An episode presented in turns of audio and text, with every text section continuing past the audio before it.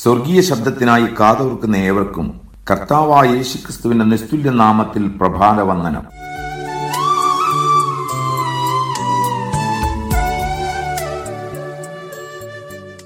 പൗലൂസിന്റെ കാലത്തുണ്ടായിരുന്ന പ്രാദേശിക സഭകളിൽ അടിമകളും അവരുടെ യജമാനന്മാരും ദൈവസഭയിലെ അംഗങ്ങളായിട്ടുണ്ടായിരുന്നു.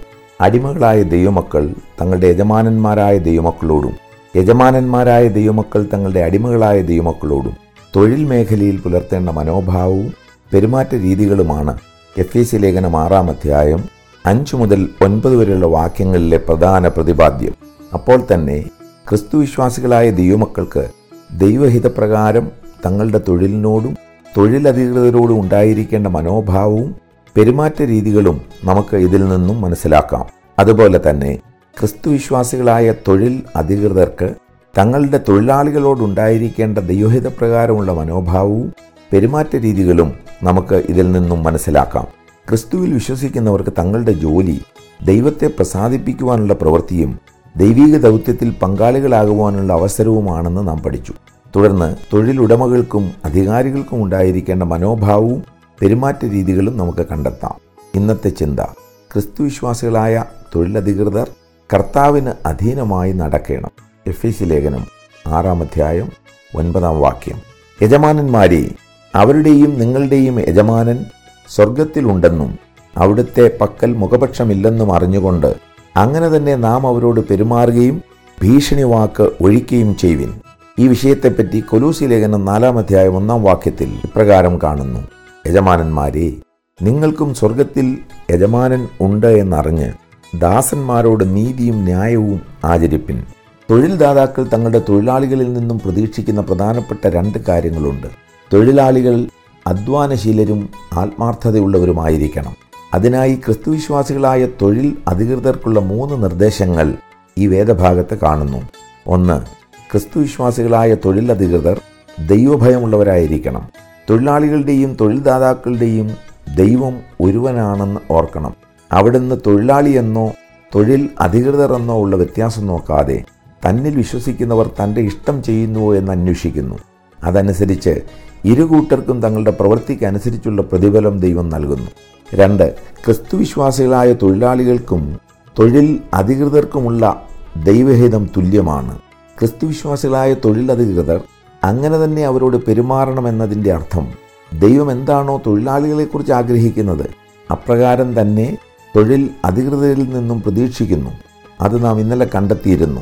അതനുസരിച്ച് ക്രിസ്തുവിശ്വാസികളായ തൊഴിൽ അധികൃതർ തങ്ങളുടെ തൊഴിലാളികളോട് ക്രിസ്തുവിനെ പോലെ പെരുമാറണം. തങ്ങളുടെ ദൗത്യങ്ങൾ ഹൃദയപൂർവം ചെയ്യണം. തങ്ങളുടെ ദൗത്യങ്ങളിലൂടെ ക്രിസ്തുവിനെ പ്രസാദിപ്പിക്കുന്നവരാകണം. തങ്ങളുടെ ദൗത്യങ്ങളിലൂടെ കർത്താവിനെ അനുസരിക്കുകയായിരിക്കണം. മൂന്ന് ക്രിസ്തുവിശ്വാസികളായ തൊഴിൽ അധികൃതർ ജോലിക്കാരെ ഭയപ്പെടുത്തരുത്. ഭയപ്പെടുത്തി ജോലി ചെയ്യിക്കുക എന്നത് ലോകത്തിന്റെ മാർഗമാണ്. പ്രതിഫലം നൽകാതിരിക്കുന്നത് മുതൽ ദേഹോപദ്രവം വരെ ഭീഷണിയിൽ ഉൾപ്പെടും. ക്രിസ്തുവിശ്വാസികളായ വിശ്വാസികളായ തൊഴിലധികൃതർ ഭീഷണി ഒരിക്കലും ജോലി ചെയ്യിക്കുവാനുള്ള മാർഗമാക്കരുത്. ജോലിക്കാരെ വിശ്വസിക്കണം. അവരുടെ ജോലി ദൈവത്തെ പ്രസാദിപ്പിക്കുവാനുള്ള അവസരമാണെന്ന് അവർക്ക് ബോധ്യമാകത്തക്കവണ്ണമുള്ള അന്തരീക്ഷമുണ്ടാക്കണം. അവരുടെ മേൽ അനാവശ്യമായ ഭരണം നടത്താതെ സകലത്തിലും അവർക്ക് മാതൃകയാകണം. എഫ് എസ് ലേഖനം ഒന്ന് മുതൽ മൂന്ന് വരെയുള്ള അധ്യായങ്ങളിൽ നിന്നും ക്രിസ്തുവിശ്വാസികളെക്കുറിച്ചുള്ള ദൈവത്തിന്റെ പദ്ധതിയും ലക്ഷ്യവും നാം പ്രാരംഭമായി പഠിച്ചു. മൂന്ന് മുതൽ ആറ് വരെയുള്ള അധ്യായങ്ങളിൽ ക്രിസ്തുവിശ്വാസിയുടെ നടപ്പും ആത്മിക പോരാട്ടവുമാണ് പ്രതിപാദ്യമെന്നും ഞാൻ സൂചിപ്പിച്ചു. ക്രിസ്തുവിശ്വാസികളുടെ നടപ്പിനെക്കുറിച്ചാണ് നാം കഴിഞ്ഞ രണ്ടാഴ്ചയായി പഠിച്ചുകൊണ്ടിരുന്നത്. ആ ഭാഗം ഇന്ന് അവസാനിക്കുന്നതിനാൽ നമ്മുടെ നടപ്പ് എപ്രകാരമായിരിക്കണമെന്ന് നാം ഇതുവരെ പഠിച്ചത് ഒന്നുകൂടെ ഓർമ്മിപ്പിക്കുന്നു. നമ്മുടെ നടപ്പ് സംബന്ധമായി പതിമൂന്ന് കാര്യങ്ങളാണ് നാം നാലാം അധ്യായത്തിന്റെ ഒന്നാം വാക്യം മുതൽ ആറാം അധ്യായത്തിന്റെ ഒൻപത് വരെയുള്ള ഭാഗങ്ങളിൽ നിന്നും മനസ്സിലാക്കിയത്. ഒന്ന് ക്രിസ്തുവിശ്വാസികൾ ദൈവം തങ്ങളെ വിളിച്ച വിളിക്ക് യോഗ്യമാവണ്ണം നടക്കണം. രണ്ട് ക്രിസ്തുവിശ്വാസികൾ ദൈവം തങ്ങൾക്ക് നൽകിയ കൃപ തിരിച്ചറിഞ്ഞ് നടക്കണം. മൂന്ന് ക്രിസ്തുവിശ്വാസികൾ ജാതികളെ പോലെ നടക്കരുത്. നാല് ക്രിസ്തുവിശ്വാസികൾ ക്രിസ്തുവിനെ ധരിച്ച് നടക്കണം. അഞ്ച് ക്രിസ്തുവിശ്വാസികൾ ദൈവത്തെ അനുകരിച്ച് നടക്കണം.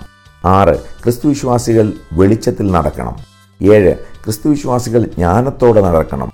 എട്ട് ക്രിസ്തുവിശ്വാസികളായ ഭാര്യമാർ കർത്താവിന് അധീനമായി നടക്കണം. ഒൻപത് ക്രിസ്തുവിശ്വാസികളായ ഭർത്താക്കന്മാർ കർത്താവിന് അധീനമായി നടക്കണം. പത്ത് ക്രിസ്തുവിശ്വാസികളായ മക്കൾ കർത്താവിന് അധീനമായി നടക്കണം. പതിനൊന്ന് ക്രിസ്തുവിശ്വാസികളായ മാതാപിതാക്കൾ കർത്താവിന് അധീനമായി നടക്കണം. പന്ത്രണ്ട് ക്രിസ്തുവിശ്വാസികളായ തൊഴിലാളികൾ കർത്താവിന് അധീനമായി നടക്കണം.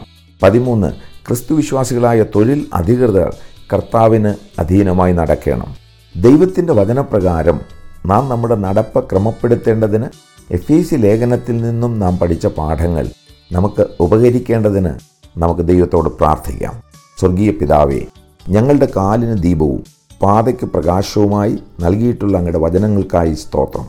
പലപ്പോഴും ദൈവവചനം വിട്ട് ഞങ്ങൾ നടന്ന കുറവുകളെ ഞങ്ങൾ ഏറ്റുപറയുന്നു. ഞങ്ങളുടെ സമസ്ത ജീവിത മേഖലകളിലും അവിടുത്തെ വചനപ്രകാരം നടക്കുവാൻ ഞങ്ങളെ സഹായിക്കണമേ. യേശുക്രിസ്തുവിന്റെ നാമത്തിൽ തന്നെ. ആമേൻ. വക്രത നിറഞ്ഞ പാപലോകത്തിൽ നീ വിളിച്ചുവേ തിരിച്ച നിഞ്ചനം നിന്റെ പുന്നുനാമ മഹത്വത്തിനായി ദിനം ശോഭിക്കാൻ കൃപ നൽകണമേ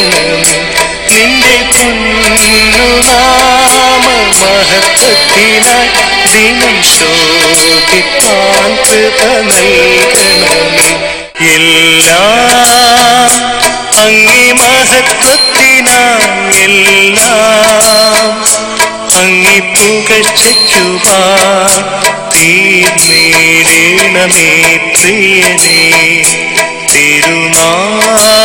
തിരുനാമമുയർന്നിടത്തേ